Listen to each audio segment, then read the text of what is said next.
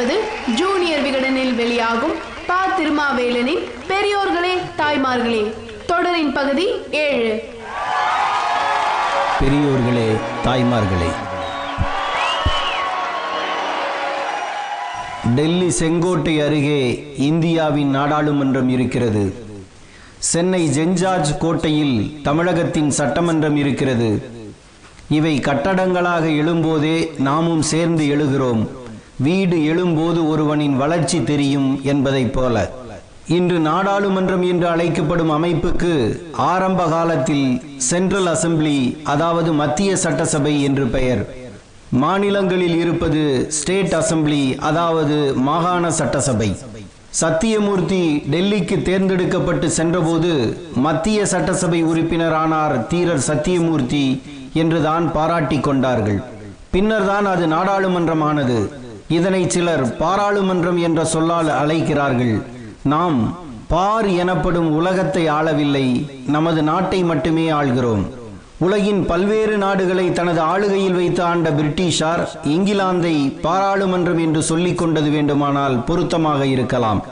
சாராயத்தை புனித தீர்த்தமாக கருதி அதன் விற்பனையை சரித்திர சாதனையாக்க என்னாலும் முயற்சிக்கும் அரசாங்கம் வேண்டுமானால் தன்னை பார் ஆளும் மன்றம் என்று அழைத்து கொள்ள விரும்பினால் நமக்கு ஆட்சேபனை இல்லை.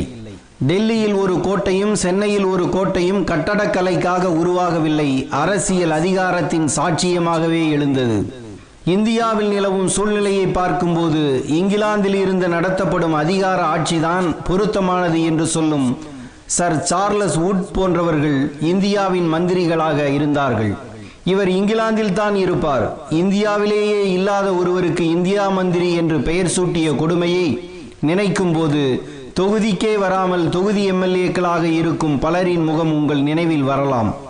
இந்த இந்தியா மந்திரி தான் நினைப்பதையெல்லாம் செயல்படுத்துவதற்கு இந்தியாவில் கவர்னர் ஜெனரல் என்ற பொறுப்பில் ஒருவரை நியமித்தார். அவருக்கு வைஸ்ராய் என்றும் பெயர்.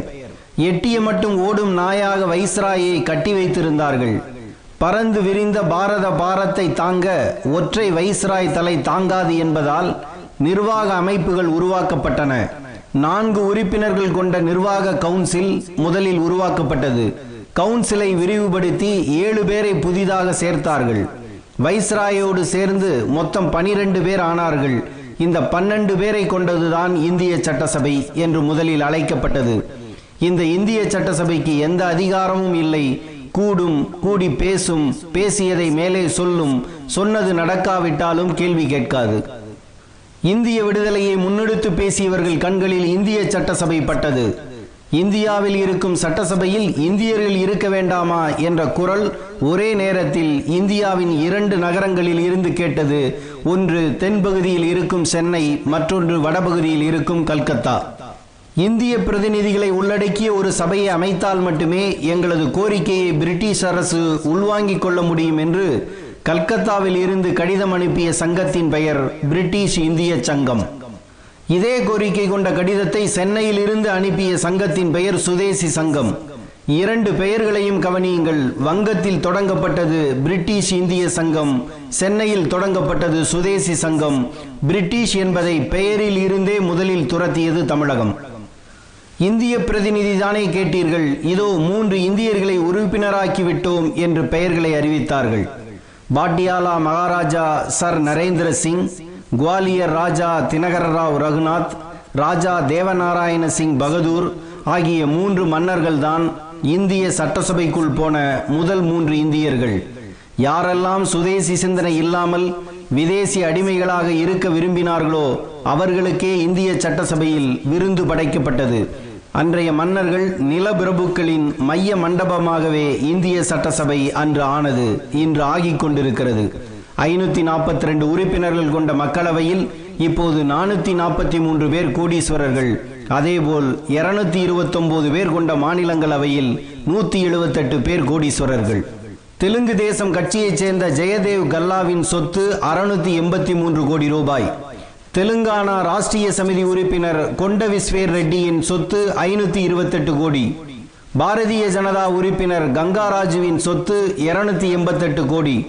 ஒய்எஸ்ஆர் காங்கிரஸ் உறுப்பினர் ரேணுகா புட்காவின் சொத்து மதிப்பு இருநூத்தி நாற்பத்தி ரெண்டு கோடி. காங்கிரஸை சேர்ந்த முன்னாள் அமைச்சர் கமல்நாத்தின் சொத்து மதிப்பு இருநூத்தி ஆறு கோடி ரூபாய். இப்படிப்பட்டவர்கள்தான் நின்று வென்று வர முடியும் என்ற நிலைமையை எழுபது ஆண்டுகளுக்குள் ஏற்படுத்திவிட்டோம்.